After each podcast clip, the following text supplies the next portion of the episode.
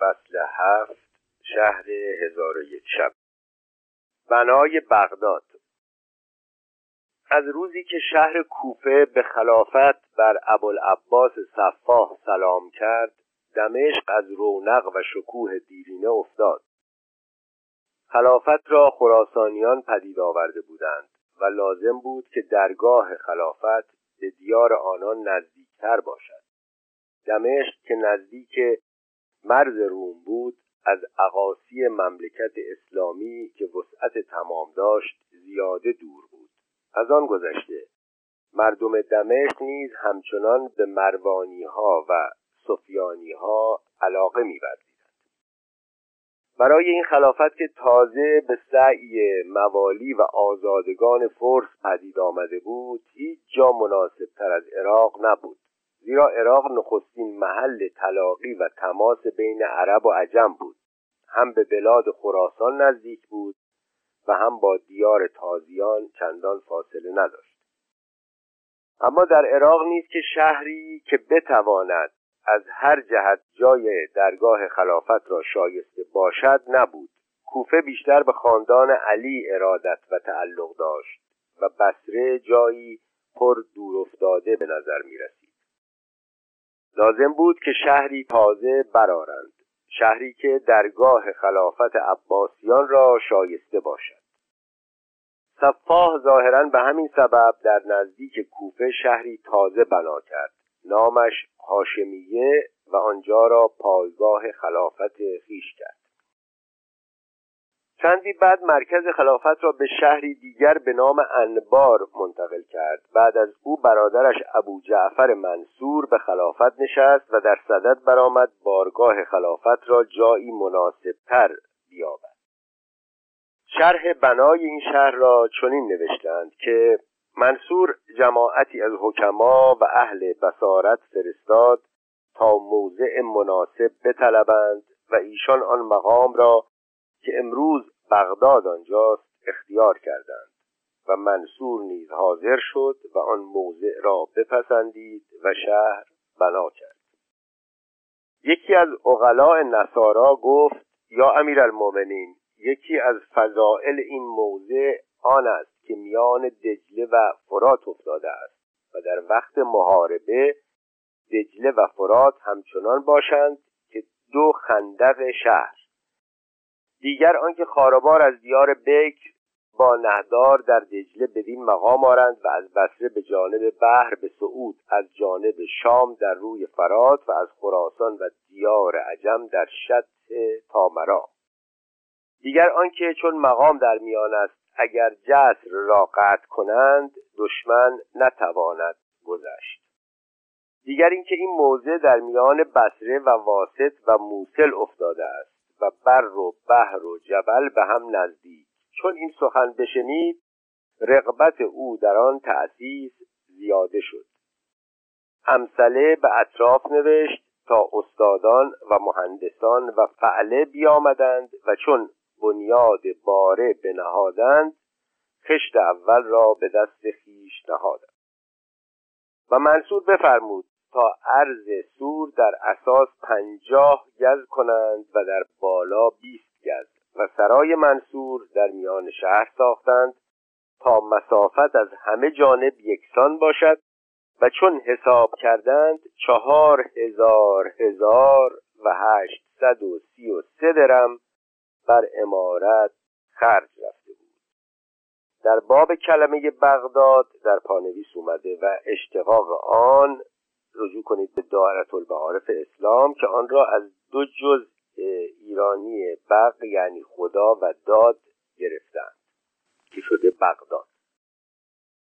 شهر هزار و یک شب. بدین گونه بود که بغداد بنا شد.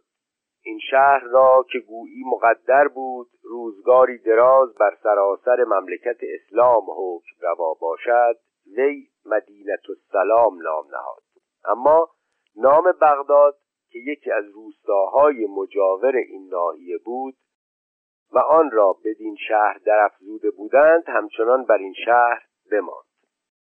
این بغداد که در کنار خرابه های تیسفون کهن بنا گشته بود وارث تمدن و جلال و شکوه تیسفون نیز گشت و شهری که در روزگار ابو جعفر بنا گشت در دوره هارون و معمون وسعت بسیار یافت و صحنه داستانها و شاهد جلال و شکوه قصه های هزار یک شب گشت.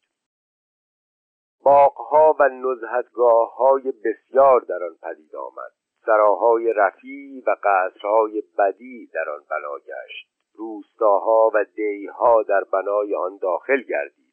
در دوره معمون عظمت و جلال آن به پایه رسید که تیسفون و بابل کهنسال را به خاطر آورد. نوشتند و شاید از مبالغه ای خالی نباشد که در این روزگاران نزدیک شست هزار حمام و بالغ بر سیصد هزار مسجد در این شهر افسانه ها وجود داشته است. این نقل شده از تاریخ تمدن اسلامی نوشته جورجی زیدان. بازرگانان و سوداگران از هر شهری و دیاری در این شهر بار میافکندند. کاروانسراهای آن همواره از بازرگانان و جهانگردان هر دیاری آگنده بود. درباره دربار هارون عظمت و جلالی افسانه آسا داشت. از همه جا نمایندگان ملوک جهان بدین دربار با شکوه می آمدند حتی شارلمانی امپراتور بزرگ نامدار فرنگ نمایندگان نزد خلیفه بغداد میفرستاد.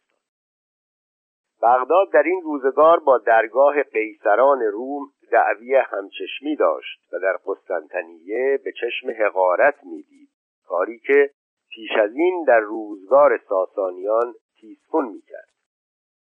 بسفور در این روزگار بسا که از بغداد در وحشت و نگرانی بود و بسا که سپاه بغداد تا به دروازه های شهر مغرور و سرفراز و پرآوازه قسطنطنیه می‌رفت.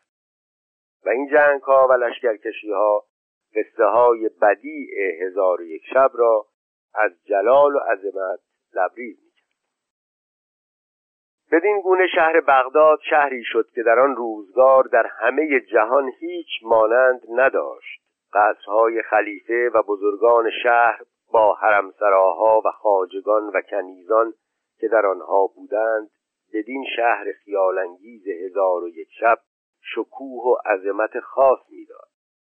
قصرهای خلیفه با چندان فرشها و اوانی و پرده های لطیف که در آنها بود یادگار ایوان با عظمت کسرا را با فرش بهارستان و ترنج زر و طره زرین و زرمشل افشار که با سقوط مدائن همه بر باد و به تاراج رفته بود تجدید می‌کرد و رسوم و اعیاد دربار خلافت با وزیران ایرانی و با جامعه و کلاه زر و زیور خاص ایرانیان بار دیگر خاطره های مرده عهد شکوه و جلال تیسکون را در بغداد زنده می کرد.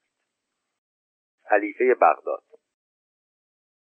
این مایه شکوه و جلال خیره کننده بود که بغداد را در آن روزگاران قبله زائران و کعبه آمال جهانیان ساخته بود شهری که بارگاه خلیفه بود از اکثر عالم اسلام باج می گرفت و در زر و زیور و مکنت و نعمت میغلطید اما این همه ثروت که این شهر هزار و یک شب را در زیبایی و جلال غرقه می‌کرد از کجا می آمد؟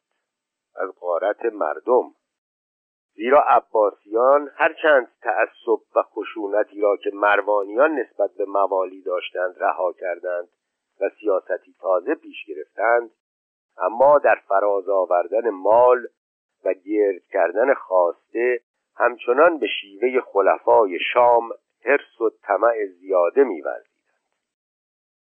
از همین راه بود که در اندک زمان مال بسیار فراز آوردند چنانکه ابوالعباس صفا اولین خلیفه بنی عباس وقتی مرد از وی جز نه جبه و چهار پیراهن و پنج شلوار و چهار تیلسان و سه مصرف خز نماند.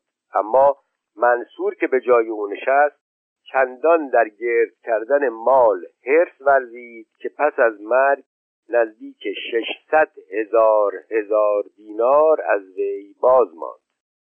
و در هنگام مرگ فرزند خود مهدی را گفت که من تو را در این شهر چندان مال فراز آوردم که اگر ده سال نیز خراج به تو نرسد ارزاق سپاه و نفقات و مخارج سغر را بدان کفایت توانی کرد.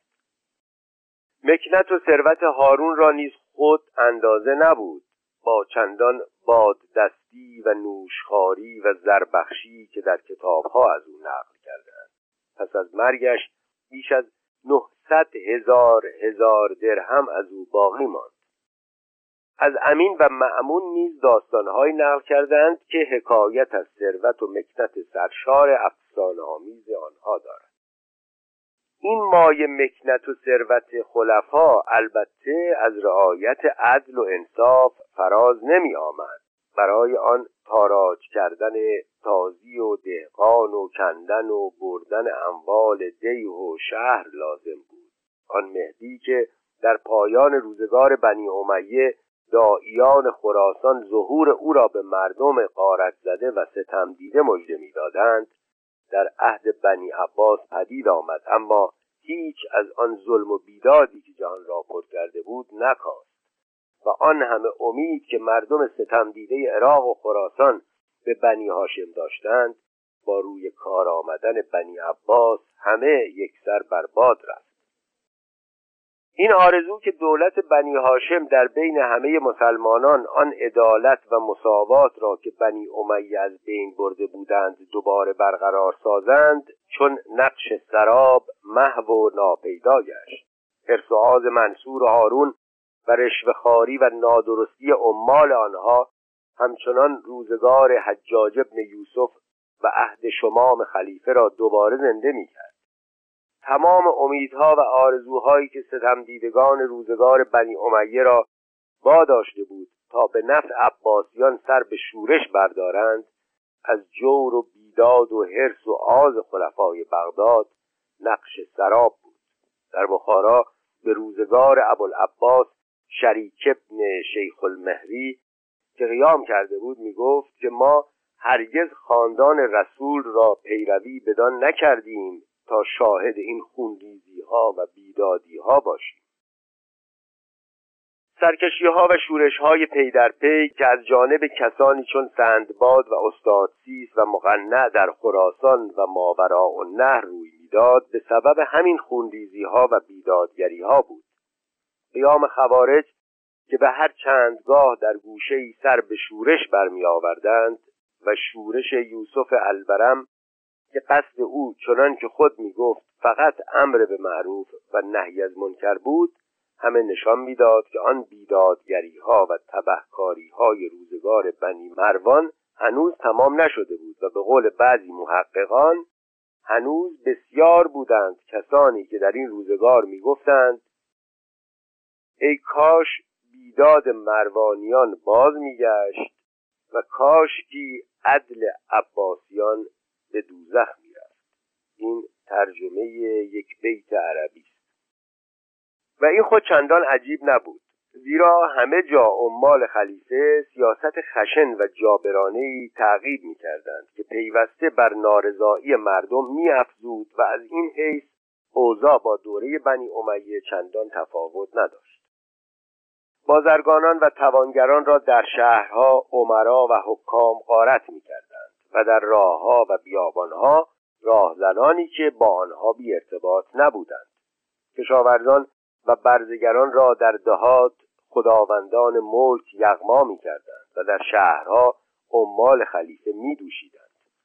روزگار پیشوران و حتی سپاهیان نیز از این بهتر نبود آنها نیز طعمه جور و بیداد وزرا و عمراء طماع بیبند و بار بودند و فریاد اعتراض کسی به گوش خلیفه نمی رسید.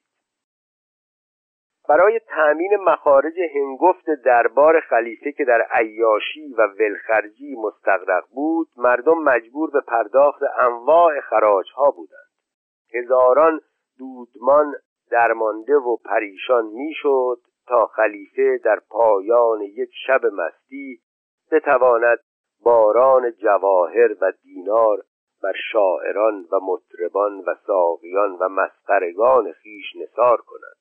خون صدها معصوم ریخته می‌شد تا خدمتگزاران خلیفه بتوانند سفره رنگین خود را به الوان نعمتها بیارایند. بخشش هایی که به خلفا نسبت دادند غالبا چنان خارج از حد و قیاس است که انسان را در صحت روایات به شک میاندازد. چه بسا که برای یک حرف رکیک زننده دهان یک شاعر دلغک را از در و گوهر انباشتند. چه بسا که به خاطر یک بیت مد ساز و جامه و بنده و ملک به گویندگان فرومایه و گداچشم بخشیدند. حادی خلیفه به یکی از چاکران خود چهارصد اشتر بار کرده به زر و جامه میبخشید. و رشید به یک شاعر چهارصد جامه از جامعه های خاص خود عطا می‌کرد. وزیران از این گونه گشاد بازی ها برکنار نبودند. بزرگواری ها و درمبخشی هایی که به برمکیان و خاندان سهل نسبت دادهاند شگفتانگیز و خیره کننده است و این زرپاشی ها و درمبخشی ها نشان می‌دهد که وزیران نیز مانند خلفا در جمع مال و خواسته هیچ به عدالت و انصاف نمی توانستند پایبند باشند. دولت عباسیان. حقیقت آن است که دولت عباسیان خود دولت خیانت بود. دولت آنها حاصل رنج و سعی موالی و آزادگان خراسان بود اما آنها هیچ از آن یاران فداکار خیش به سزا قدردانی نکردند. سهل است تمام کسانی را که در راه آنها فداکاری کرده بودند به خیانت هلاک کردند. ابو سلمه خلال با آن همه کوشش که در نشر دعوت آنها کرد به سبب بدگمانی و بددلی خلیفه کشته شد. ابو مسلم نیز که در واقع دولت عباسیان پرورده و آورده او بود از بدگمانی و بدسگالی آنها در امان نماند. برمکیان از آنها همین سزا را دیدند و خاندان سهل نیز از این سرنوشت شوم غمانگیز رهایی نیافت این رفتار خودآمیزی که عباسیان به جای پروردگان و یا پرورندگان خیش کردند شگفتانگیز است. با این همه سبب عمده آن گربزی و هوشیاری خلفای عباسی بود که آن را تا حد بدبینی میکشانیدند و در نگهداری مسند دولت خیش از ریختن خون دوستان وفادار خود نیز روی بر نمیتاشتند شاید نیز این کارها را تا حدی سبب آن بود که می‌خواستند بدان عامه مسلمانان را راضی کنند. چون مسلمانان واقعی در آن روزگار از دعاوی ابو سلمه و ابو مسلم که متهم به عقاید غلات و زنادقه و اهل تناسخ بودند البته خرسند نبودند. جاه و حشمت خاندان برامکه و خاندان سهل نیز که در درگاه خلافت زیاده از حد قدرت و عظمت یافته بودند موافق میل و رضای آنها نبود. بنابراین خلفای آل عباس که برخلاف بنی امیه سیاست عربی را رها کرده بودند این ایرانیان را نیز در حد خاصی نگاه می داشتند و به هنگام ضرورت آنها را کنار می نهادند تا بدان وسیله اعتماد عامه را جلب کنند و شورش و سرکشی اهل سنت را که هر زمان ممکن بود خلافت و دولت آنها را تهدید کند قبل از وقوع چاره نمایند. در هر حال هرچند با روی کار آمدن عباسیان افسانه دولت عرب که امویان تحقق آن را در سر میپروردند با تأسیس و ایجاد شهر هزار یک شب مثل رویاهای هزار یک شب محو و ناپدید شد لیکن عباسیان نیز راضی نشدند که دولت بغداد یک سر دولت خراسانی باشد. از این سبب بود که نسبت به وزیران و پرورندگان نامآور ایرانی خیش نیز ابقا نکردند و داستان برامکه شاهد این دعوی است. برمکیان این برمکیان از بزرگان و نامآوران بلخ بودند. نیاکان آنها معبد نوبهار را که پرستشگاه بوداییان آن شهر بود اداره می کردند زمین های وسیعی نیز که به این پرستشگاه تعلق داشت در اختیار آنان بود. حتی از آن پس نیست که نیاکان این خاندان آین بودا را رها کردند و به دین مسلمانی در آمدند قسمتی از این زمین ها همچنان در تصرف آنها ماند. نوبهار که در بلخ پرستشگاه مردم بود البته چنان که از نام آن نیز برمیآید از آن بوداییان بود. معهازا بعدها در افسانه ها و قصص سعی کردند آن را از آتشکده های مجوس بشمارند. در باب عظمت و جلال این معبد در کتابها توصیفهای شگفتانگیز آوردند که البته از اغراق خالی نیست. اما از تمام آن اوصاف به خوبی برمیآید که این معبد آتشکده زرتشتی نبوده است. معبد بودایی بوده است. باری این برمکیان چنان که از قصه ها و افسانه ها برمیآید مقارن اوایل قرن اول هجری به آیین اسلام درآمدند. چندی بعد با خلفای اموی ارتباط پیدا کردند و در باب این ارتباط با خلفای اموی در کتابها قصه های عجیب آوردند که شگفتانگیز و باور نکردنی است.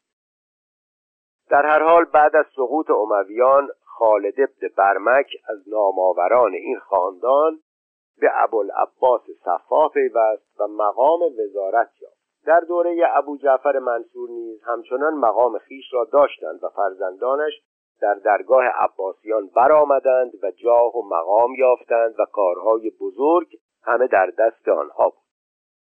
از آن میان یحیی بن خالد که پرورنده هارون بود نزد وی مکانت تمام یافت. چندان که اندک اندک همه کارها بر دست او می‌رفت و خلیفه را جز نام نبود. فرزندان او فضل و جعفر نیز در درگاه خلیفه قدرت و نفوذ تمام به دست آوردند و چنان همه کارها را به دست گرفتند که هر کس در دستگاه خلافت به دانها وابستگی نداشت از کار باز بیماند و در اندک زمان بر کنار می‌رفت. این قدرت و عظمت که یحیی و فرزندانش در دربار هارون به دست آوردند ناچار خشم و رشک درباریان را برمیانگیخت. خودسری ها و نافرمانی های زیاده از حد فضل و جعفر نیز ناچار خلیفه را به سطوح می آورد و این همه سبب می‌شد که بدخواهان و حسودان هر روز گستاختر شوند و آنها را متهم به کفر و الهاد و تغیان و فساد بنمایند.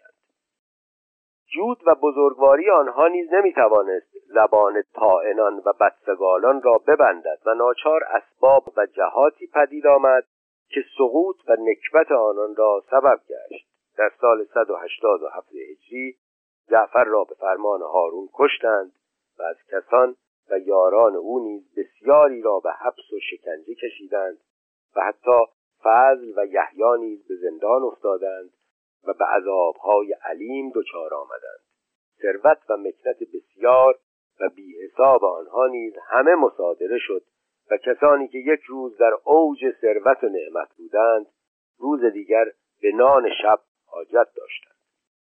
این نکبت و سقوط شگفتانگیز که خاندان توانگر و مقتدر و با حشمت برمکیان را چنین گرفتار فقر و نامرادی کرد در سراسر دنیای اسلام آوازه و شهرتی غمانگیز درانداخت و همه جهان را در شگفتی و حیرت افکند از این رو عجیب نیست که داستان پردازان و قصه سرایان در باب این حادثه شگفتانگیز روایتهای عجیب و افسانه آمیز آورده باشند و از همین روست که سراسر تاریخ برامکه از قصه ها و افسانه های شگفتانگیز و اغراقآمیز آکنده است. و بسا قصه های لطیف بدی دلاویز که در باب این خاندان در کتابها و تاریخهای کهن باز مانده است چنانکه در قصه های هزار و یک شب سیمای جعفر برمکی جلوهی خاص دارد. در بسیاری از این داستانهای لطیف پریوار جعفر نیز مانند مسرور خادم همه جا حریف و ندیم خلیفه است و چنان می نماید که همه کارهای دستگاه خلافت بر دست این وزیر محتشم و متنفذ ایرانی است. در آن شبگردی ها و اشرت جویی ها که هارون خلیفه را در این شهر هزار یک شب گرد کوی و بازار و کنار دجله و میان نخلستان ها همه جا در جنب و جوش نشان می دهد جعفر برمکی همه جا همراه است و داستان ثروت و جلال و اشرتجویی و شادخاری خلیفه و وزیران و درباریان او در این قصه های دلاویز هزار و یک شب جلوه و انعکاس بارز دارد و اشارتی نسبت به نکبت و سقوط برامکه نیز در طی قصه های این کتاب آمده است. باری خاندان برامکه در دولت عباسیان قدرت و حشمت بسیار داشتند و شاید به همین سبب بدسگالان و حسودان بسیار هم به تن و دق و حج و سب آنها می پرداختند از این روز که آنها را به زندقه و بددینی متهم می کردند و به کفر و مجوسیت منصوب می داشتند در اینکه نیاکان آنان آین بودا داشتند جای شک نیست. اما تمایل به مجوسان زرتشتی و علاقه به احیاء آتش پرستی که به آنها نسبت دادند قطعا مردود است. و این همه را دشمنان و بدخواهان این خاندان ساختند و بسیاری را نیز بعد از نکبت و سقوط آنها پرداختند تا اقدام هارون را در فرو گرفتن و برانداختن آنها موجه جلوه دهند. محاذا شک نیست که قدرت و حشمت آنها ممکن نبوده است حرمت حدود حق و عدالت را نگه داشته باشد. و از این رو بعید نیست که آنچه در باب سبکسری های فضل ابن یحیی در خراسان گفتند و بعضی داستانهای دیگر که در باب مظالم یحیی و جعفر آوردند درست باشد. در هر حال قدرت و حشمت برمکیان در تاریخ آن روزگار مایه شگفتی و اعجاب است. ثروت بیپایان و باد دستی و زرپاشی آنها نیز افسانه آمیز به نظر می آید چنان می نماید که تسلط آنها بر اموال احیانا بیش از خود خلیفه بوده است به طوری که چندان بر خزانه مملکت مسلط بودند که اگر خلیفه خود اندک مالی حاجت داشته است بی آنکه از آنها دستوری باشد نمی توانسته است به دست و البته وقتی خلیفه می‌دید که این خاندان محتشم و توانگر بیش از خود او بر تمام امور و شعون ملک تسلط دارند خیشتن را در برابر قدرت و عظمت آنها ناچیز می‌دید. و همین احساس ضعف و حقارت او را به دشمنی و آزار آنها وامی داشت ابن خلدون این نکته را درست می‌گوید که موجب تباهی و پریشانی کار برمکیان این بود که آنها در همه شعون مملکت استبداد یافته بودند و بر همه اموال دولت مسلط گشته بودند تا جایی که هارون اگر برای خود چیزی از بیت المال می‌خواست میسرش نمی‌شد. آنها بر وی چیره گشته بودند و در فرمان روایی با او انباز گشته بودند چندان که با بودن آنها خلیفه در امور مملکت اختیاری و تصرفی نداشت. معاصر و آثار آنها افزونتر و آوازی آنها بلندتر و مشهورتر بود.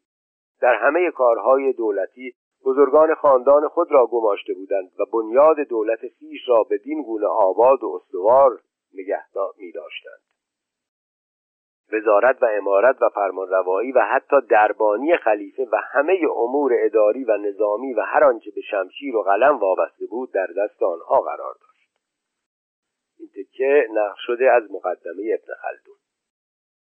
اما این وزیران هوشمند تنها به این اکتفا نمی کردند که زمام خلافت را در دست بگیرند. بسا که می‌خواستند آین مسلمانی را نیز خوش اندیشه ها و پندارهای خیش دارند. گویند برامکه رشید را بران داشتند که در جوف کعبه آتشدانی بگذارد که پیوسته در آن آتش بیافروزند و عود بسوزند رشید دانست که به این اشارت می‌خواهند در کعبه بنیاد آتش پرستی بگذارند و کعبه را آتشکده سازند. این معنی یکی از اسباب نکبت برمکیان گردید.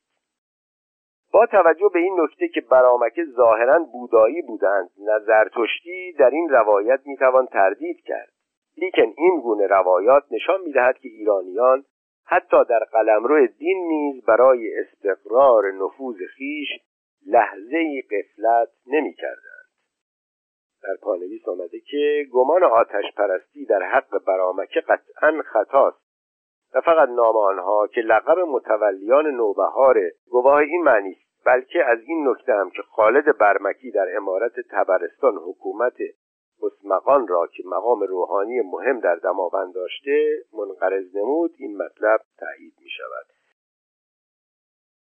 سقوط برامکه داستان سقوط برمکیان را تاریخ نویسان و داستان پردازان با آب و تاب شاعرانه نوشتند چه آهای سرد گل آمیز که در نکبت و سقوط این خاندان از میان لبهای خاموش و پرتمنای شاعران و نویسندگان طماع گذشته بیرون تراویده است. کوشیدهاند نکبت و سقوط این خاندان را به مسابع فاجعه بزرگی برای تاریخ مجد و کرم جلوه دهند. در این میان آنچه قطعی به نظر می رسد آن است که ثروت و جلال افسانوار آنان دیده هارون خلیفه زردوست و اشرتجوی را خیره کرده است و بدان واداشته است که به مصادره و استصفاع اموال آنان فرمان دهد. مالبخشی های به افراد و خودسری های بیرون از حد فرزندان یحیی ناچار رشک و غیرت خلیفه را برمیانگیخته است. برامکه چنان که از روایات و حکایات منصوب بدانها برمیآید در بذل مال راه افراط می‌رفتند. با آنکه حکایاتی که در باب بخشش های افسانوار آنان ذکر شده است از اغراهای شاعران خالی نیست می‌توان گفت ثروت و مکنت بینظیر آنها برای جلب و تحریک حسد خلیفه کافی بوده است. خواسته که دشمنان و بدسگالان کوشش داشتند ذهن خلیفه را در حق آنان مشوب نمایند. از این رو از خلال قصه ها و روایات موجود برای تأیید این نکته قرائنی می‌توان به دست آورد. ابن اسیر آورده است که چون جعفر برمکی کاخ بزرگ خود را ساخت و بیست هزار هزار درهم در آن کار خرج کرد بداندیشان این خبر را به خلیفه رسانیدند و گفتند وقتی جعفر برای بنایی چندین مال خرج تواند کرد سایر نفقات و مخارج او تا چه حد خواهد بود؟ این سخن در رشید تأثیر شگرف کرد و آن را به غایت بزرگ شمرد. از روایات آشکارا برمیآید که رشید ثروت بیکران و شهرت کمنظیر آنان را به دیده رشک مینگریسته است. از اسحاق ابن علی ابن عبدالله عباس نقل کرده اند که گفت هارون روزی در باب برمکیان با من سخن می گفت گفتم ای امیر المؤمنین چون این می نماید که تو به مال و نعمت آنان به دیده رشک می نگری ایشان را تو خود برآورده ای و بدین پایگاه رسانیده ای آنچه می کنند به فر وجود توست. آنان بندگان و چاکران تو اند درباره آنان هرچه خواهی توانی کرد. رشید انکار کرد و گفت چون این نیست که تو میپنداری. من اکنون به توفیل ایشان زنده هم چندان مال و ملک که ایشان دارند از فرزندان من کس ندارد. در این صورت چگونه توانم در حق آنان نیک دل و نیک بین باشم؟ این روایت نشان می‌دهد که هارون چگونه ثروت و جلال این خاندان را مدتها در عین خشم و سکوت به دیده رقابت و حسادت می‌دیده است. جهشیاری نیز داستانی نقل می کند که معید این نظر است. می نویسد چون یحیی دریافت که رشید را بر وی حال دگرگونه گشته است برنشست و به خانه یکی از هاشمیان که با وی دوستی داشت برفت و در کار خود با او رای زد. هاشمی گفت خلیفه به گرد آوردن مال و اندوختن خواسته میل بسیار دارد و او را فرزندان بسیار در رسیدهاند و خواهد که آنان نیز صاحب زیا و عقار گردند. کسان تو همه زیا و اقار بسیار دارند و بدندیشان تو نزد خلیفه بر ضد آنان سخنها همی گویند. اگر در مال و مکنت آنان نظر کنی و آن را به فرزندان خلیفه واگذاری بدین وسیلت قربت و مکانت یابی و باشد که تو و یارانت از گزند و آزار او در امان مانید. از این قرائن پیداست که سبب نکبت و سقوط برمکیان جز آن نبوده است که هارون می‌خواسته است اموال آنان را مصادره کند. در واقع مصادره و استصفاع اموال در آن زمان بسیار متداول بوده است و خلفا غالبا عمرا و وزرا را به بحانه های ناچیز حبس و مصادره می کردند. قبل از برامکه و بعد از آنها نیز بارها خلفا وزیران خود را به طمع تحصیل مال در زندان باز داشتند و شکنجه کردند با این همه سبب نکبت این تایرفته را بعضی از مورخان در داستانی عشقی جستجو کردند و قصه ای شگفتانگیز در این باب آوردند می نویسند رشید عباسه خواهر خود را و جعفر ابن یحیی را به قایت دوست داشتی و بی این دو صبر نتوانستی کرد و جمع ایشان در یک مجلس بی مجوز شرعی از غیرت دور بود. خواهر را به زنی به جعفر داد به شرط آنکه در میان ایشان جز نظر و سخن گفتنی نباشد. و بسیار بودی که رشید از مجلس برخواستی و ایشان هر دو خالی بودند و هر دو جوان و به قایت پاکیز صورت و متناسب اطراف. هم در دارالخلافه فرصتی طلبیدند و با هم جمع آمدند. پسری در وجود آمد. آن پسر را در مکه فرستادند تا رشید نداند و نوبتی دیگر مواقعه کردند. پسری دیگر حاصل شد. او را پیش برادر فرستادند با معتمدان. و گویند عباسه را با کنیزکی جنگ افتاد و او را بزد. کنیزک از آن قصه حال با هارون بگفت.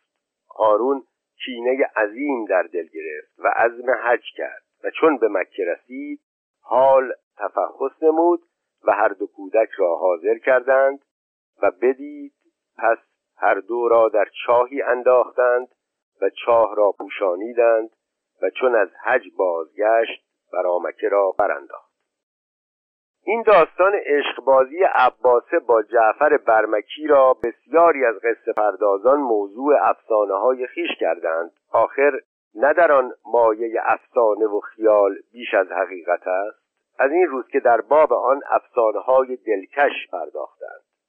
در پانویس آمده چنان که در سال 1753 میلادی داستانی به زبان فرانسوی به نام عباسه منتشر شد و نیز در سال 1904 میلادی کتابی دیگر به زبان فرانسه انتشار یافت. همچنین جورجی زیدان نویسنده مصری این حکایت را به دو صورت داستان تاریخی نوشته است که معروف است. ادامه متن. اما حقیقت آن است که از مورخان معتبر کسانی که این حادثه را ذکر کرده اند آن را علت اصلی نکبت برامکه نشمردند بلکه فقط یکی از اسباب سقوط و نکبت آن خاندان پنداشتند ابن خلدون در صحت این روایت به سختی تردید می کند و آن را مجعول و موضوع می داند و شعن هارون خلیفه را از این سخنان برتر و فراتر می شود. در واقع عباسه خواهر هارون چنان که از اخبار و روایات برمیآید سه بار شوهر کرده است و هر سه شوهر نیز پیش از خود او مردند و به همین سبب بوده است که ابو نواس شاعر ظریف خوش سخن بر سبیل تیبت شعری حجوامیز و دلنشین سروده است و در آن خلیفه امین را اندرز داده است که هر کس را می‌خواهد به هلاکت رساند او را با عباسه تزویج کند. اما کسانی که در شرح دیوان ابو نواس نام شوهران عباسه را آوردهاند از جعفر نام نبردند و پیداست این روایت تزویج او را با جعفر درست نمیشمردند در هر حال ظاهرا این داستان از رنگ افسانه خالی نیست. به نظر می آید که آن را ساخته باشند تا سبب نکبت و سقوط خاندان برمکی را در قصه ای که با افسانه های دلاویز این شهر هزار و یک شب مناسب و سزاوار باشد نقل کرده باشند و از این رو مایه و مضمون داستان را از سرگذشت جزیمه ابرش و خواهر او گرفتند. باری داستان عباسه که ابن خلدون نیز در صحت آن تردید دارد افسانه بیش نیست. برای نکبت و سقوط برمکیان هیچ لازم نبوده است که آنان گناهی کوچک یا بزرگ مرتکب شده باشند. آیا ثروت بیکران شگفتانگیز آنان که چشم خلیفه را خیره کرده بود نمی توانسته است به تنهایی گناه بزرگی برای آنان به شما آید برای همین گناه بود که خلیفه جعفر را کشت و فضل و یحیی را سالها در دخمه های تاریک زندان شکنجه داد. در واقع قتل جعفر و حبس پدر و برادر او بهانه ای بود برای آنکه اموال موجود آنان به تصرف خلیفه درآید. اما چون گمان می‌رفت مبالغ هنگفتی از زر و جواهر آنان از دسترس قاسبان دور مانده است لازم بود فضل و یحیی را سالها در زندان نگه دارند و با فشار و شکنجه آنچه را گمان می‌رفت پنهان کرده اند باز حکایتی در این باره در کتابها آوردند که این دعوی را تایید می کند خلیل ابن حیسم که رشید او را به زندانبانی یحیی و فضل گماشته بود حکایت کرد که مسرور خادم با گروهی از چاکران نزد من آمد و با یکی از چاکران دستاری پیچیده بود. پنداشتم که مگر خلیفه با آل برمک بر سر مهر آمده است و کس فرستاده است تا از آنها دلجویی کند.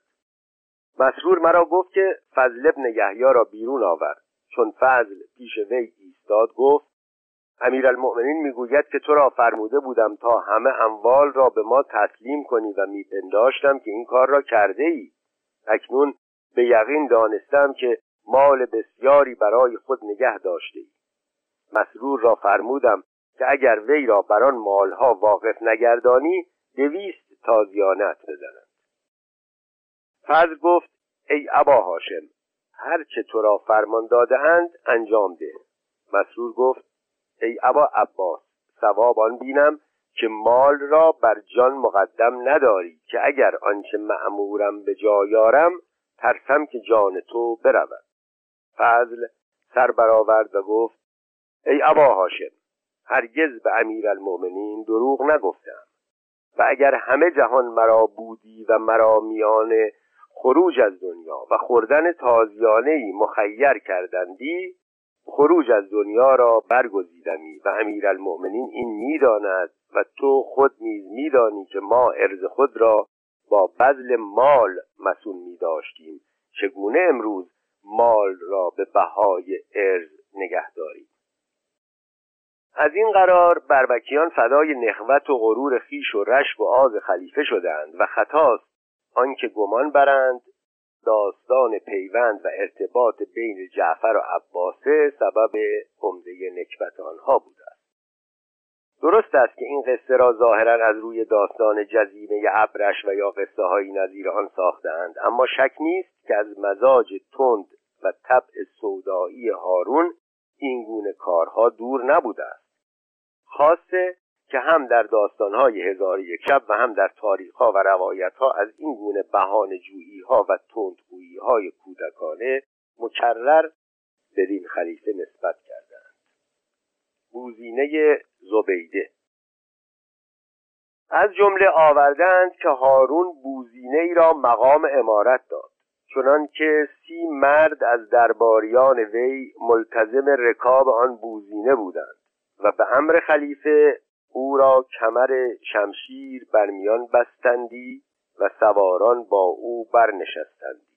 هر کس که به خدمت درگاه او رفتی فرمودندی تا آن بوزینه را دست بوس کند و خدمت و آن بوزینه چند بکر را بکارت برداشته بود. داستان این بوزینه پاره ای حکایات را که در باب نرون و کالیگولا جباران روم نقل کردهاند به خاطر میآورد. این بوزینه تعلق به زبیده داشت که خاتون خلیفه بغداد بود و چندان در اکرام و تعظیم آن مبالغه می‌رفت که امیران غیرتمند تحمل آن خاری نمی توانستند کرد. یکی از این امیران نامش یزید ابن مزید شیبانی این بوزینه را بکشت. و مرگ او بر هارون و زبیده گران آمد و شاعران زبیده را بدان تعذیت ها گفتند و جای آن بود. و این همه از کجطبعی و تندخویی خلیفه حکایت دارد که برخلاف آنچه ابن خلدون میپنداشته است از این گونه بازی های کودکانه هیچ عبا نداشته.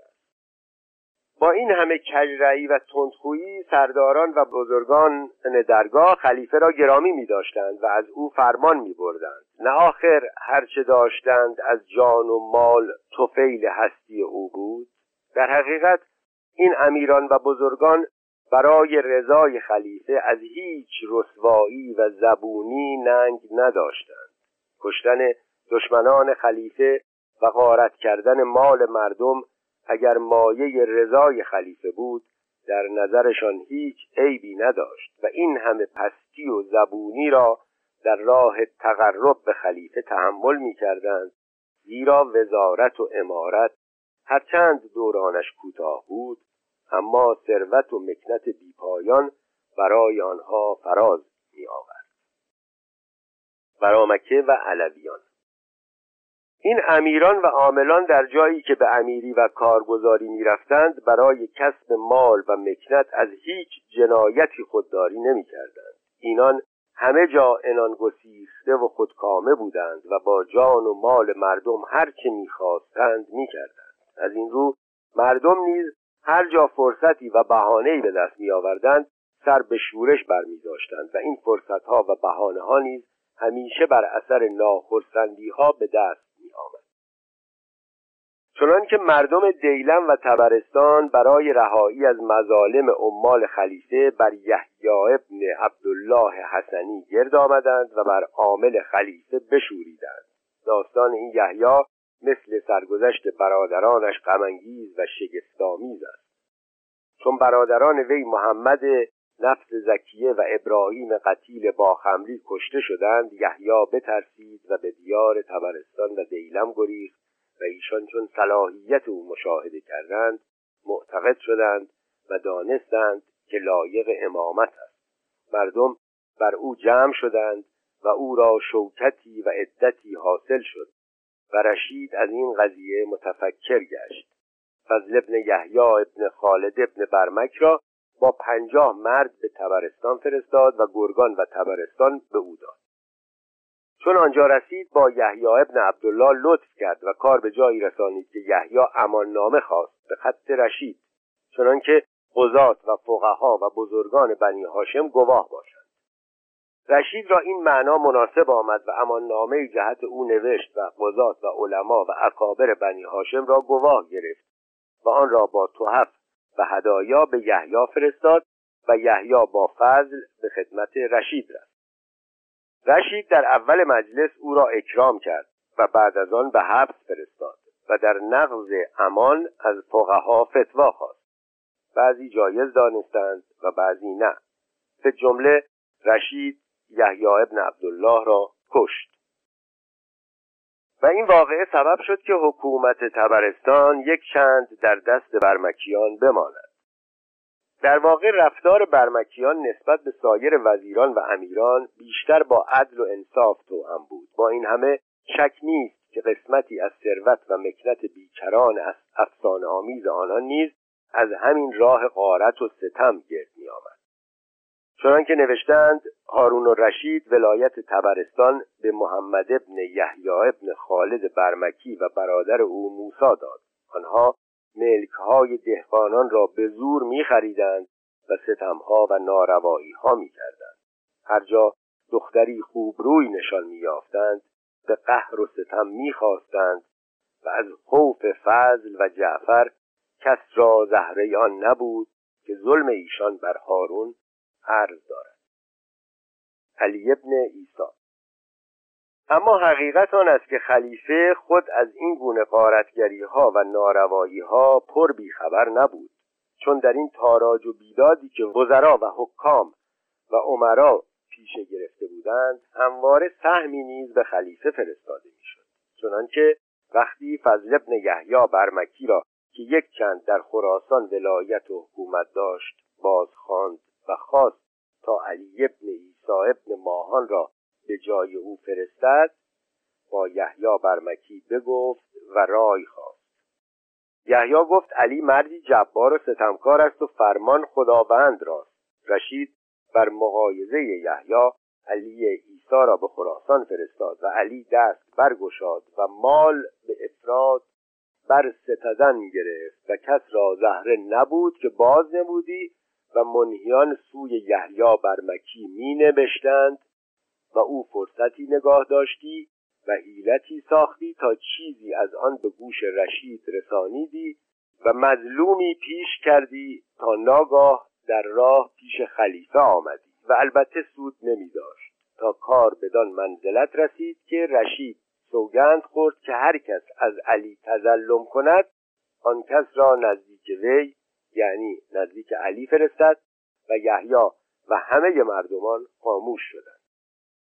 علی خراسان و ماوراء النهر و ری و جبال و گرگان و تبرستان و کرمان و سپاهان و خارز و نیمروز و سیستان بکند و بسوخت و آن ستد که از حد و شمار گذشت. پس از آن مال هدیه ای ساخت رشید را که پیش از او کس نساخته بود و نفس از وی بساختند و آن هدیه نزدیک بغداد رسید. نسخت آن بر رشید عرضه کردند. سخت شادمانه شد و به تعجب بماند. و فضل ربی که حاجب بزرگ بود میان بسته بود تعصب آل برمک را و پایمردی علی ایسا می کرد رشید فضل ابن ربی را گفت چه باید کرد در باب هدیه‌ای که از خراسان رسیده است گفت خداوند را بر منظر باید نشست و یحیی و پسرانش و دیگر بندگان را بنشاند و بایستانید تا هدیه پیش آرند و دلهای آل برمک بترقد و مقرر گردد خاص و عام را که ایشان چه خیانت کرده اند که فضل ابن یحیی برمکی بدان وقت که در خراسان بود هدیه آن مقدار آورد از خراسان که عاملی از یک شهر بیش از آن آرد و یحیی چندین فرستد. این اشارت رشید را سخت خوش آمد که دل گران کرده بود بر آل برمک و دولت ایشان به پایان خواست آمد. دیگر روز بر خزرا میدان آمد و بنشست و یحیی برمکی و دو پسرانش را بنشاند و فضل ربی و قوم دیگر و گروهی بایستادند و آن هدیه ها را به میدان آوردند هزار غلام ترک بود به دست هر یکی دو جامعه ملون از ششتری و سپاهانی و سقلاتون و ملهم از دیباجی ترکی و دیداری و دیگر اجناس. غلامان ایستادند با این جامه ها و بر اثر ایشان هزار کنیزک ترک آمد به دست هر یکی جامی زرین یا سیمین پر از مشک و کافور و عنبر و اصناف عطر و طرایف شهرها. و صد غلام هندو و صد کنیزک هندو به غایت نیکورو و شارهای قیمتی پوشیده و غلامان تیغهای هندویی داشتند و کنیزکان شارهای باریک در سفتهای نیکوتر از غصب و با ایشان پنج پیل نر آوردند و دو ماده.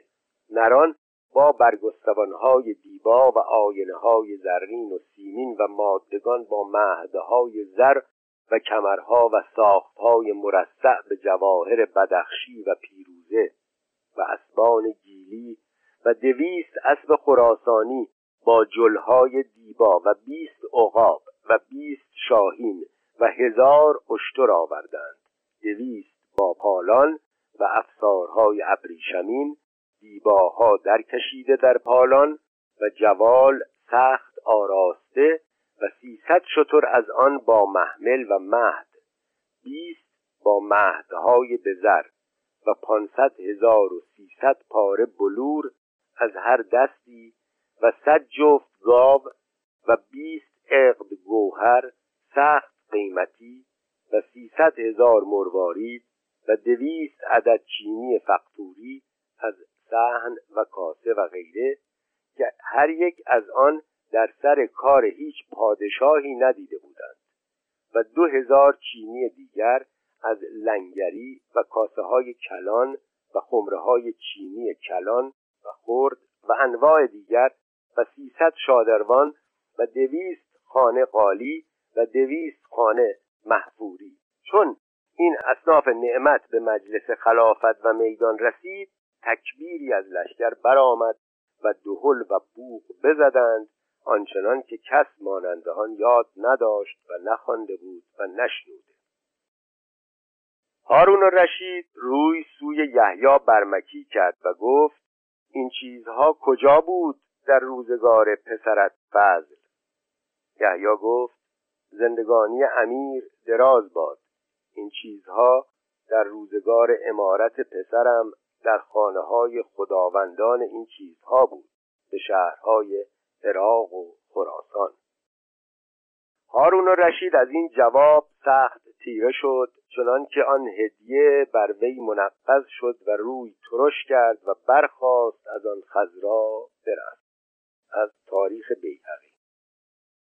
این پاسخ دلنشین که یحیی داد البته مایه شرم و تشویر خلیفه گشت. اما خلیفه می‌دانست که این علی ابن عیسی در خراسان و عراق و دیگر شهرها به غارت مشغول است. لیکن هم خلیفه بود که دست علی را گشاده کرده بود تا هرچه می‌خواست می‌کرد. با این همه تنها این علی ابن عیسی نبود که خانه مردم را می‌کند تا خزانه سلطان آبادان دارد. بیشتر عاملان و امیران املاک و زیاء مردم را می ستدند و مال و خواسته رعایا را به غارت می بردند.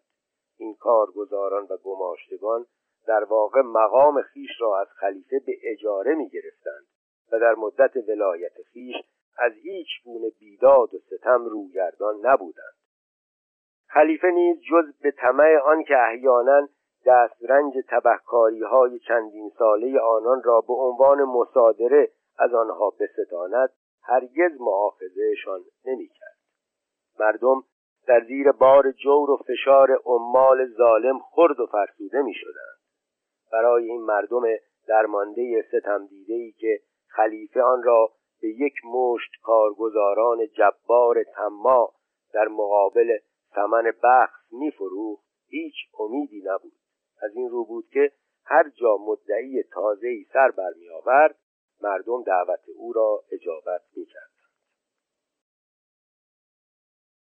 حمزت ابن آزرک چنان که وقتی حمزت ابن آزرک بر ضد این ناروایی ها که می‌رفت برخاست و گفت مگذارید که این ظالمان بر زعفا جور کنند در خراسان و سیستان و کرمان بسیاری از ستم دیدگان دعوت او را با شور و علاقه اجابت کردند.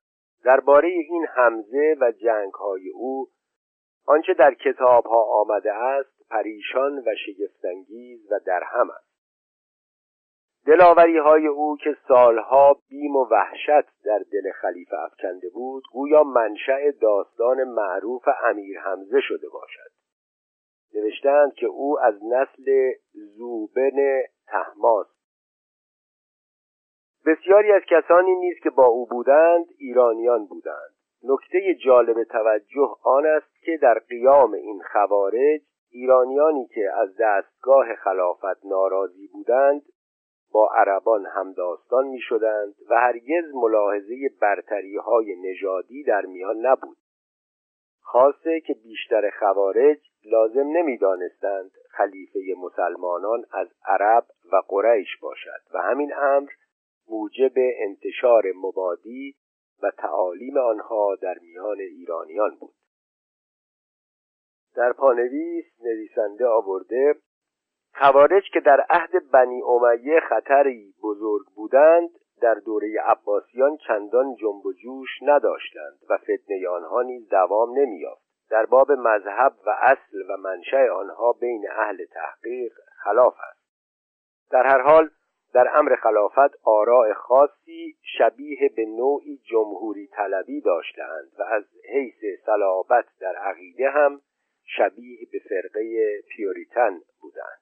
ادامه متن درباره آغاز کار حمزه چیز روشنی در تاریخ ها نیست. می نویسند که او در دوره حکومت علی ابن عیسی بر خراسان در سیستان برخاست. گفتند که یکی از عمال آنجا بیادبی ها کرد. حمزه عالم بود و بر او امر معروف کرد. آن عامل خواست که او را تباه کند. آخر عامل کشته شد. فرمانروایی علی ابن عیسی در خراسان با ظلم و قصاوت بسیار توأم بود. از این رو در هر گوشه بر ضد او شورش و آشوبی برخاست اما خوارج چون قیام بر حکومت جائر را واجب می‌دانستند در مخالفت خیش بیش از سایر فرقه ها تعصب نشان می‌دادند. داستان جنگ های حمزه در کتاب ها به تفصیل آمده است. می نویسند که وقتی عامل خلیفه از بیم او از سیستان گریخت حمزه مردمان سواد سیستان را همه بخواند و بگفت یک درم خراج و مال بیش به سلطان مدهید چون شما را نگاه نتواند داشت و من از شما هیچ نخواهم و نستانم که من بر یک جای نخواهم نشست. عمال خلیفه با آنکه بارها در برابر وی به زانو آمدند هرگز از تعقیب وی نمی آسودند. جنگ های بسیار رخ داد و بسیاری شهرها چندین بار دست به دست گشت. در این گونه حوادث هر دو طرف خشونت و قصاوت بسیار نشان می‌دادند. خوارج در شهرها و قریه ها بر هیچ کس ابقا نمی کردند و حتی کودکان دبستان را نیز از دم تیغ می گذراندند و دولتیان نیز از آنها انتقام سخت می کشیدند. گاه کودکان را با معلم در مسجدها محصور می کردند و مسجد بر سر ایشان فرو می آوردند. در بعضی جاها نیز خانه ها را آتش می زدند و مردی را بر دو درخت که به هم می آوردند می و سپس آن دو درخت را می گشودند تا پاره ای از آن بر هر درختی بماند خلیفه و یارانش را بلکه هر کس را نیست که راضی به حکم خلیفه بود کشتنی می دانستند و از این رو کسانی که از فرمان روایی جابرانه علی ابن عیسی و فرزندان او در خراسان ناراضی بودند به یاری حمزه برخواست وقتی کار خوارج در خراسان بالا گرفت علی ابن عیسی در این کار فرو ماند. ناچار نامه ای به هارون نوشت و وی را آگاه کرد که مردی از خوارج سیستان برخواسته است و به خراسان و کرمان تاختنها همی کند و همه عمال این سناهیت را بکشت و دخل برخواست و یک درم و یک حبه از خراسان و سیستان و کرمان به دست نمی آید. قیام خوارج در خراسان چنان مایه بیم و نگرانی خلیفه شد که برای فرو نشاندن آن به تن خیش روانه آن دیار گشت. در ری علی ابن عیسی که مورد سخت واقع شده بود یعنی خشم با تقدیم هدایا و توحف او را راضی نمود و امارت خراسان را برای خود حفظ کرد. اما چندی بعد معزول شد در حالی که کار از کار گذشته بود. جور و بیداد علی ابن عیسی خراسان را چنان براشفته بود که به آسانی آرام و سکون نمیپذیرفت. این موج طوفانخیز خشم و سرکشی که در خراسان و سیستان و کرمان میجوشید بغداد را به سختی تهدید می‌کرد و خلیفه خود مایه همه این نارضایی ها را که بیداد عاملان بود می‌دانست و نمی‌خواست چاره درستی بجوید. در نامه هایی که از گرگان به عنوان اماننامه و اتمام حجت برای حمزه فرستاد می‌توان این نکته را به خوبی دریافت. جوابی نیست که حمزه به وعد و وعیدهای خلیفه داد نشان می‌دهد که خشم و نارضایی مردم از عمال خلیفه تا چه اندازه موجب این گونه تغیانها و سرکشیها بوده است. و مخصوصا از آن به خوبی برمیآید که این خشم و نارضایی برای فرقه هایی نظیر خوارج تا چه اندازه نقطه اتکاع مناسبی بوده است. در این نامه حمزه به خلیفه چنین می نویسد آنچه از جنگ من با کارگزارانت به گوش تو رسیده است نه از آن است که من در ملک با تو سر منازعه دارم یا رغبتی به دنیا در دلم باشد که بدین وسیله بخواهم بدان دسترس یابم. و در این کار برتری و نام و آوازه نیز نمیجویم. حتی با آنکه بدسیرتی عمال تو در رفتار با کسانی که تحت حکم و ولایتشان هستند بر همه آشکار است و آنچه آنها از ریختن خونها و ربودن مالها و تبهکاریها و نارواییها پیش گرفتهاند معلوم همگان است من به سرکشی بر آنها پیشی نجستم. و گمان می کنم آنچه از حال خراسان و سیستان و فارس و کرمان به تو رسیده است مرا از سخن در این باب بینیاز می کند در این زمان آتش خشم و نفرت چندان بالا گرفته بود که فرو نشاندن آن آسان به نظر نمی رسید با مرگ خلیفه همچنان خراسان در چنگال آشوب و ناامنی رنج می برد و هر روز برای اظهار نارضایی خیش بهانه تازه ای می یافت. حتی رافع ابن لیس را که عرب بود چون بر ضد دربار خلیفه در سمرقند سر به شورش برآورد مردم یاری کردند و داستان قیام او در تاریخ معروف است این خشم و نومیدی که در دوره هارون بر اثر بیرحمی و عیاشی و تجمل پرستی او فزونی می گرفت سرانجام ایرانیان را به چارجویی های تازه برانگیخت گویی هنگامی که بغداد در ظلمت و سکوت شبهای عربستان مست رؤیاهای شیرین و غرورانگیز خیش بود در خراسان و سیستان و تبرستان و آذربایجان سپیده دمیده بود. در پشت باروهای سر به فلک کشیده دارالخلافه ماجراهای هزار و یک شب رخ می‌داد.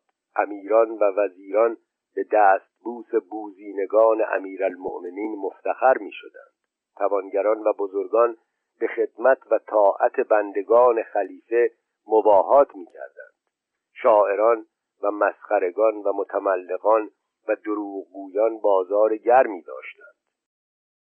طلاهایی که از اطراف و اکناف کشور به عنوان خراج و هدایا مثل سیل به بغداد می آمد مانند باران بر مطربان و شاعران و خونیاگران و دلغکان و ایاران شهر فرو میریخت.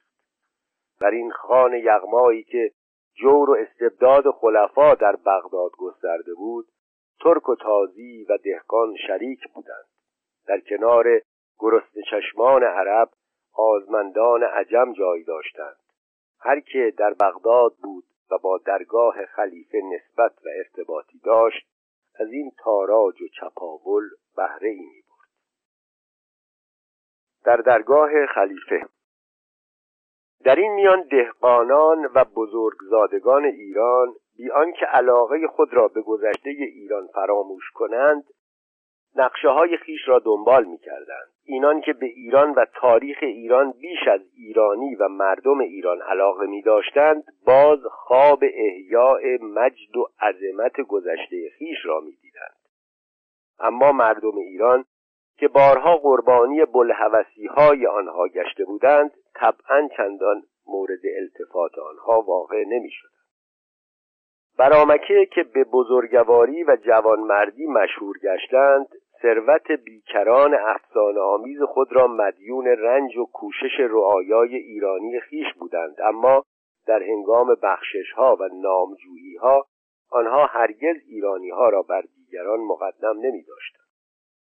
خالد برمکی که چندی بر تبرستان حکومت می کرد وقتی معزول شد و از آمل قصد کوچ و بازگشت کرد بازاری به کنار رودبار ایستاده بود. گفت الحمدلله از ظلم تو خلاص یافتیم این حال با خالد بگفتند. بفرمود تا بازاری را بیاوردند. گفت اگر مرا از ولایت شما معزول کردند از انتقام تو کسی مرا معزول نکرد گردن بازاری بفرمود زد تمام وزرا و عمرایی که به بندگی خلیفه تن در داده بودند در این فجایع و مظالم شرکت می کردند. دهقانان ایرانی نیز در این مورد دست کمی از بزرگان عرب نداشتند. آنها اگر بر ضد منافع خلیفه به کوشش برمیخواستند محرک واقعیشان فقط منافع شخصی بود. هنوز حوادث زمانه آرزوی ایجاد دولتی با شکوه به شیوه عهد ساسانی را از لوح خاطرشان یکسره نزدوده بود. از این رو بود که برای ایران و به نام ایرانیان گاه و بیگاه کوشش هایی می کردند. سقوط بغداد و قتل امین به وسیله ایرانیان نمونه ای از این گونه کوشش ها بود. از وقتی که هارون برامکه را برانداخته بود بزرگزادگان ایران قدرت و نفوذ خود را در دولت اسلام از دست داده بودند. یاری کردن معمون و جنگ کردن با امین در واقع بهانه ای بود برای آنکه این بزرگزادگان ایران بار دیگر قدرت و نفوذ از دست رفته خود را در دستگاه خلافت به دست آورند. خاندان سهل مزالک قتل امین به دست تاهر قوم عرب را از برتری جویی خیش نومید نکرد. چندی بر نیامد که با آغاز خلافت معمون تمام قلمرو خلافت از شورش و انقلاب به هم برآمد. نفوذ و قدرتی که فضل ابن سهل و برادرش حسن در دربار معمون یافته بودند رشک و کینه اشراف عرب را بر ضد ایرانیان به شدت تحریک ساخته بود. در آنجا معمون کورکورانه تحت نفوذ و سیطره فضل درآمد و از کار بغداد فارغ ماند. تسلط خاندان سهل بر دستگاه حکومت عربان را سخت ناخرسند می‌کرد. خاصه که خاندان سهل از زرتشتی های نو مسلمان بودند و در اسلام شهرت و سابقه ای نداشتند. وقتی ماموران به تحریک و اصرار فضل حکومت عراق را که پس از قتل امین به طاهر ابن حسین فاتح بغداد سپرده بود از وی باز گرفت و به حسن ابن سهل داد نارضایی و نگرانی افزونی یافت. در بغداد آوازه در افتاد که فضل ابن سهل بر معمون چیره گشته است و او را از کسان و یاران جدا کرده و در خانه ای باز داشته است. و اکنون خود کارها را به دست گرفته و به رای و هوای خیش حکومت میراند. این اندیشه مخصوصا مایه بیم و نگرانی عباسیان بغداد گردید. چون خاندان سهل به تشیع شهرت داشتند عباسیان بغداد میترسیدند که آنها به حیله و قوت خلافت را از خاندان عباس به خاندان علی منتقل کنند.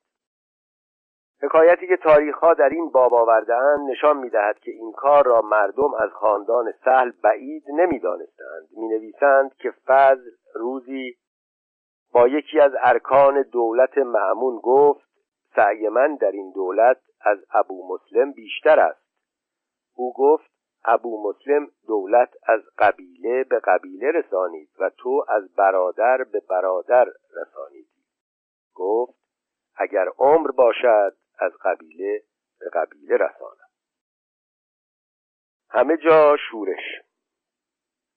بدین گونه در عراق بیشتر مردم از فرمانروایی حسن نگرانی داشتند و این نگرانی موجب انقلابها گشت. به زودی در عراق و جزیره و حجاز و یمن شورشها و آشوبها پدید آمد. عمرا و متنفذان در نصیبین و میا فارقین و آذربایجان و ارمنیه سر به شورش برآوردند. ابراهیم ابن موسی در یمن قیام کرد و محمد ابن جعفر بر حجاز استیلا جست.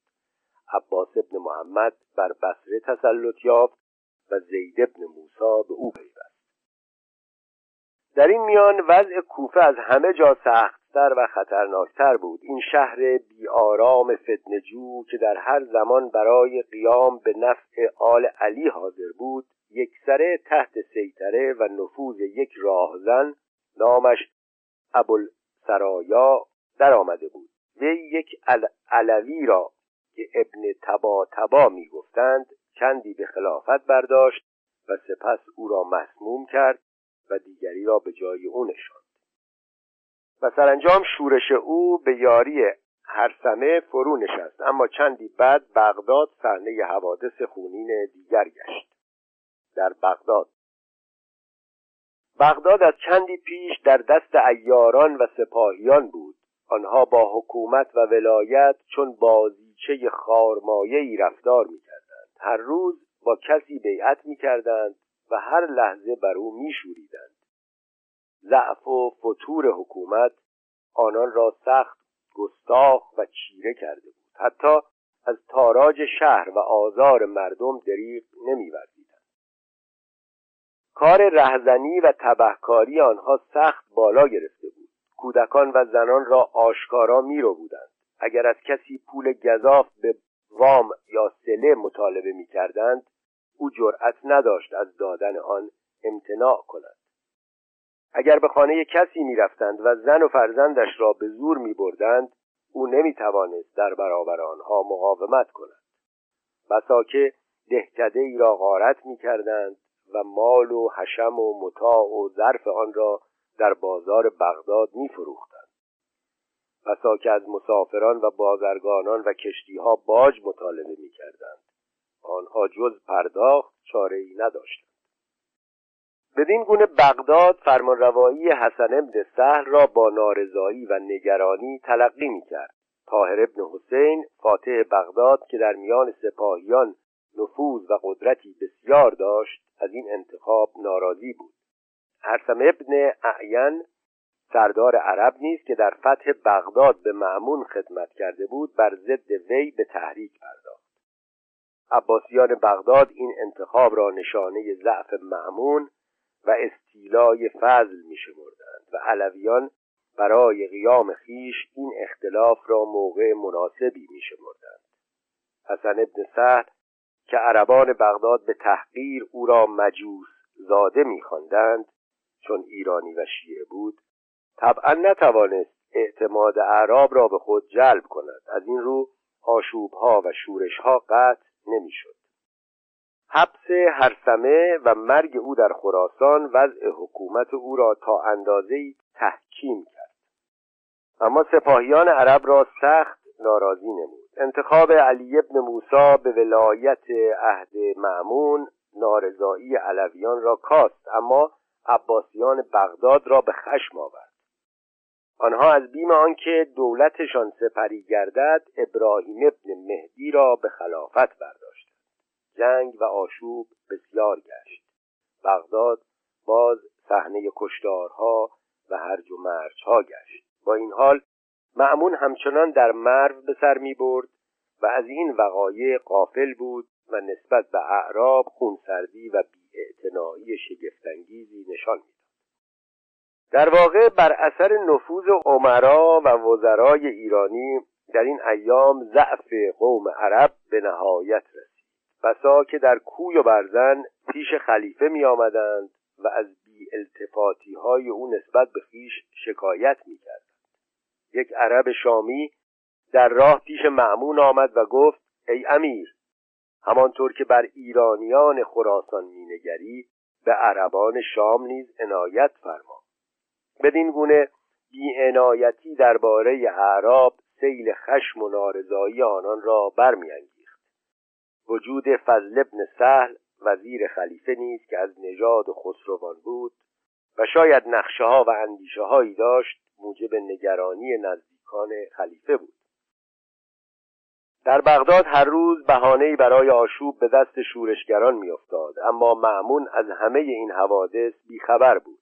مردم بغداد به امارت حسن راضی نبودند و این همه فتنه برای ترد و عزل او رخ می‌داد. لیکن هرگاه که فتنه ظاهر شدی فضل ابن سهل از معمون پوشیده می داشت و می گفت آن فتنه ها جهت علویان است. بازگشت به بغداد. سرانجام چشم معمون گشوده شد و عجب آن است که علی رضا بود که حقایق را برای وی روشن کرد و او را از وخامت اوضاع آگاه نمود. در پرانتز بگم که این علی رضا همون امام رضایی که در مشهد دفنه حالا جلوتر که میریم مشخص میشه. در واقع اوضاع عراق سخت آشفته بود و اکنون ولیعهد ناچار بود به خلیفه اعلام کند که وزیرش فضل زلریاستین بسیاری از حقایق را از وی مکتوم داشته است. حسن برادر فضل عراق را در سیل خون غرق کرده بود و طاهر فاتح بغداد که بهتر از هر کس می‌توانست بر آن اوضاع مسلط باشد در سوریه تقریبا فراموش شده بود.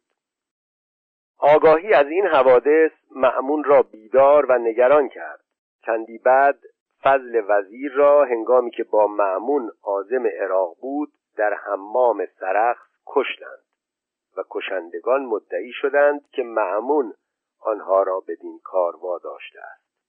پس از آن علی رضا نیز در توس به سبب انگوری که از آن خورده بود و گویند که آن انگور مسموم بود وفات یافت. در همین اوقات حسن ابن سهل والی عراق نیز دیوانه شد و او را به زنجیر بستند و در خانه خیش باز داشتند خلیفه پس از آن به بغداد درآمد و بر اوضاع تسلط یافت. از این قرار معمون که چندی به اتکا و حمایت ایرانیان با عربان سره قطع ارتباط کرده بود دوباره از بیم ایرانیان به دانها پناه برد. اما وقت گذشته بود. هنگامی که خلیفه می‌خواست خطری را که خلافت وی دست خوش آن گشته بود دریابد خراسان تقریبا مستقل شده بود. زیرا معمون طاهر ابن حسین را به خراسان فرستاده بود تا هم کشنده برادر را از پیش چشم خیش دور دارد و هم اوضاع پریشان و آشفته آنجا را آرام و قراری بخشد. طاهر نیز در این کار کامیاب شد اما دائیه استقلال یافت. وی که در هر حال خلیفه را رهین منت خیش می‌دید یک روز نام خلیفه را از خطبه جمعه انداخت و بدین گونه استقلال خود را اعلام کرد. هر چند روز بعد ناگهان مرد اما خراسان بدین گونه از چنگ خلیفه به در رفت و معمون ناچار شد فرزندان طاهر را به امارت آنجا بنشاند و در واقع فرمانروایی خاندان طاهر را بر خراسان تصدیق نماید. بدین گونه در پایان دو قرن ایرانیان توانستند دیگر بار دولتی تازه پدید آورند و آشکارا در قسمتی از ایران به استقلال فرمان برانند.